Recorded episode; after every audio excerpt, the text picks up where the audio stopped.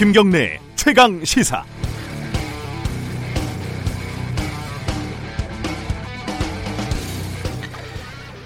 제가 그 차가운 도시남의 이미지와는 다르게 대학에 다닐 때 가끔 데모를 아주 가끔 하기도 했습니다. 언젠가 그 한 청년 의장이 체포가 됐고 공안 분실 앞에서 기습 시위를 했는데 이 100여 명의 시위대 전원이 5분도 채 못 버티고 굴비처럼 엮여서 경찰서로 끌려갔습니다. 한 명씩 조서를 꾸미는데 제 담당 형사가 갑자기 서류 파일로 머리를 탁 하고 때리더라고요. 그러면서 하는 말이 얼굴도 잘생긴 놈이 웬 대모질이냐 이렇게 얘기를 하더군요.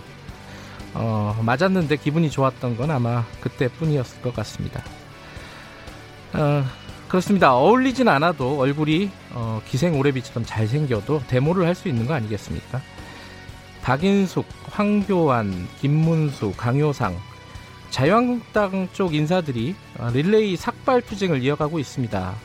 어, 일부에서는요 군대 나가라 뭐 두피 건강을 생각한 웰빙 투쟁이다 이런 비아냥거리는 목소리가 나옵니다.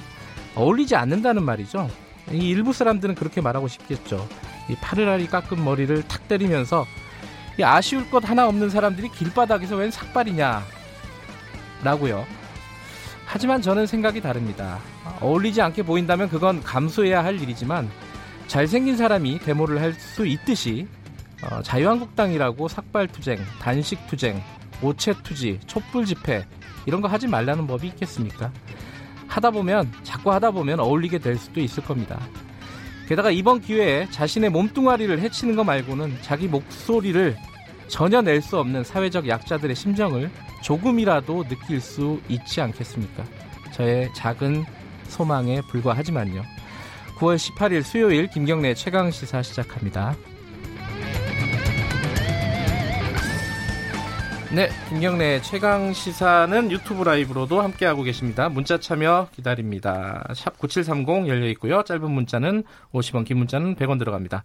스마트폰 애플리케이션 콩 이용하시면 무료로 참여하실 수 있습니다.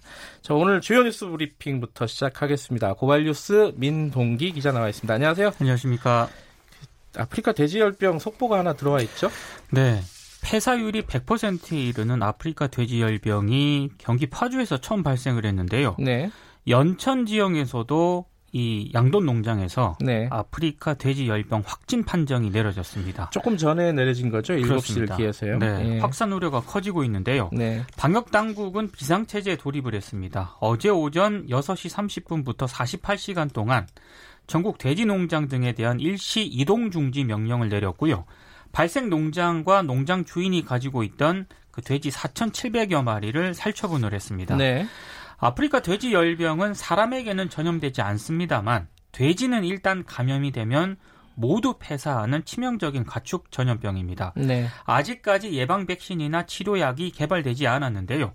지난해 8월 중국에서 처음 발병한 이후에 아시아 지역 8개 나라로 확산이 됐습니다. 국내 유입 경로와 원인은 아직 확인되지 않고 있는데요. 당국은 정밀 분석 작업을 진행 중입니다. 그 연천하고 파주 요 양돈 농가가 꽤 많이 떨어져 있는 떨어져 예, 30km 정도 떨어져 있다고 하는데 네. 이 방역 체계가 일단 뚫린 걸로 볼 수 있겠습니다. 이게 그렇습니다. 굉장히 예. 심각한 상황이고요. 어, 관련 얘기는 어, 3부에서 어, 전문가와 함께 좀 얘기 나눠보겠습니다. 다음 소식은요?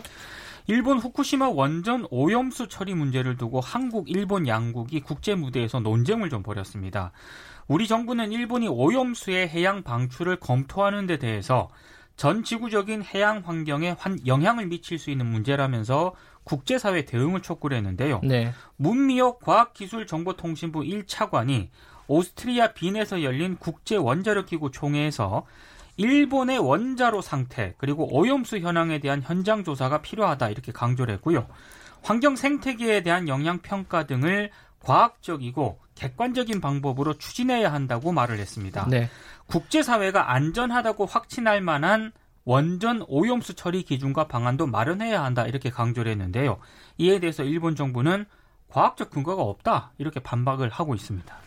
일본에서는 자꾸 정부 차원에서도 그렇고 지자체 차원에서도 그렇고 바다에 방류하겠다 계속 이렇게 얘기를 하고 있죠. 그렇습니다. 예. 이건 굉장히 심각한 문제입니다. 아유 국내적으로도 그렇고 국외적으로도 그렇고 그렇죠. 심각한 문제가 계속 발생을 하네요. 어, 검찰 개혁과 관련된 소식이 하나 있네요. 지난해 검찰의 과도한 의전 차량 제공 문제가 한번 지적이 됐었거든요. 네. 그때 개선안을 통해서 장관, 차관, 검찰총장 등을 제외하고 전용 차량 제공을 폐지하겠다 이런 입장을 밝힌 적이 있습니다. 근데 폐지 안 한 것으로 지금 확인이 됐습니다. 네. 법무부와 검찰이 모두 41대의 전용차를 운행 중인 것으로 확인이 됐는데요.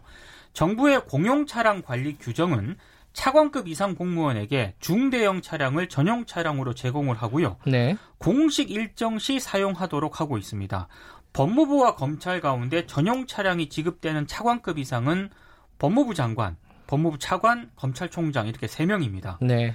41대 전용 차량이 배정이 됐기 때문에 검찰총장 차량을 제외한 나머지 37대는 규정 외 사용이고요. 법무부 검찰국장의 차량 한 대도 역시 규정 외 사용입니다.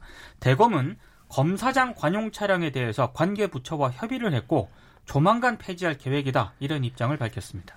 그러니까 검사장이라고 부르는 사람들을 지금까지 차관급이라고 어, 검찰은 생각을 했던 거예요, 그죠? 스스로 생각을 네, 했던 것 하지만 법적인 근거는 없다. 전혀 없죠. 차관급이 아니라는 거고 네. 이 사람들한테 지금까지 어, 고급 이게 다 중대형 차량 아니겠습니까? 아, 그렇죠. 예, 지급을 해왔었는데 안 하겠다 그랬는데 계속 하고 있다. 이건 좀 강제할 수 있는 방법을 좀 마련을 해야 될 것 같습니다. 그렇습니다. 운전 다들 할 줄 아시잖아요. 굳이 뭐 자, 어, 기사 두고 자가용 뭐 남의 차, 아, 나라 차 탈 필요가 있겠습니까? 네. 어, 조국 장관이 국회에 예방을 하러 갔습니다. 반응들이 제각각이었죠? 여당은 환대를 했는데요. 네. 자유한국당과 바른미래당은 아예 만남 자체를 거절을 했습니다. 이해찬 더불어민주당 대표는 법무 검찰 개혁을 이제 시작하는 것이라 생각하고 잘 임해 주시길 바란다 이렇게 당부를 했고요. 이인영 원내대표는 우리 시대 과제인 검찰 사법 개혁을 이번에 반드시 해야 한다는 점을 강조를 했습니다. 문희상 국회의장도 예방을 했는데 비공개로 진행이 됐습니다. 반면에 이제 쓴소리도 좀 나왔습니다. 네. 심상정 정의당 대표는 개혁 동력이 되실 때는 적극 응원해 드리겠지만 개혁에 장애가 되실 때는 가차없이 비판하겠다 이렇게 얘기를 했고요. 네. 유성엽 대한정치연대 대표는 검찰 개혁에 걸림돌이 될 수 있다. 본인과 가족, 친지를 위해서라도 장관직을 내려놓는 것이 좋지 않겠느냐는 국민 의견을 깊게 생각해 달라고 얘기를 했습니다. 조국 장관은 하신 말씀 무겁게 받아들이고 생각을 하겠다 이렇게 답을 했습니다. 어제 오늘 오늘 아침까지 기사를 보면은 이 어, 조국 장관의 딸 어, 표창장 네. 그리고 논문 요 얘기가 속보들이 많이 나왔어요, 그죠? 검찰발로 좀 많이 예, 나왔죠. 그 표창장이 어, 위조됐다라는 어떤 근거를 뭐 정황을. 파악했다, 예. 예, 이게 나왔고 논문도 고려대에 제출됐다라는 정황이 어, 일부 신문에서 보도가 됐는데 이 어, 표창장 같은 경우는 기소가 됐기 때문에 네, 어, 공판 과정에서 좀 지켜봐야 될 것 같고요. 네, 어, 근데 말씀하신 대로 이게 다 검찰발입니다. 거의. 그렇습니다. 아, 논문 제출이 됐다는 건 검찰발이라고 보기가 조금 쉽지는 않을 것 같은데 표창장 얘기는 거의 100% 아, 그렇죠. 예, 검찰발이라고 볼 수 있는데 이거 피의 사실 공표 아니겠습니까? 네. 이거 어떻게 봐야 될지 어, 2부에서 좀 자세히 좀 알아보도록 하겠습니다. 한국당 삭발이 계속 릴레이로 이어지고 있습니다. 어제 동시다발 삭발식이 진행이 됐는데요. 네. 오전에는 김문수 전 경기지사가 청와대 분수대 앞에서 이재호 전 의원 그리고 자유한국당 박대출, 윤종필 의원 등이 참석한 가운데 삭발을 했습니다. 네. 오후에는 강효상 의원이 동대구역에서 또 삭발을 했거든요. 음, 삭발한 자유한국당 인사가 지금 다섯 명입니다. 네. 일부 의원 등이 추가로 삭발 동참의 뜻을 밝힌 것으로 알려져서 릴레이 삭발은 당분간 계속될 것으로 보입니다. 나경원 원내대표는 일단은 릴레이 삭발에는 참여하지 않는 쪽으로 지금 아, 방침을? 정한 것 음. 같습니다. 어제 기자간담회를 가졌는데요. 네. 많은 분들이 권유를 하면서 물어보지만 또 많은 분들이 반대도 한다. 네. 투쟁의 의미를 극대화하는 측면에서 종합적으로 판단해 결정하겠다 이렇게 얘기를 했습니다. 그리고 조국 장관 해임 건의안 처리를 놓고 나경원 원내대표가 대한정치연대와 민주평화당 원내대표를 만나서 동참을 요청을 했거든요. 근데 두이 민주평화당하고 대한정치연대는 한국당과의 연대에는 아직은 좀 부정적인 입장을 밝혔습니다. 네.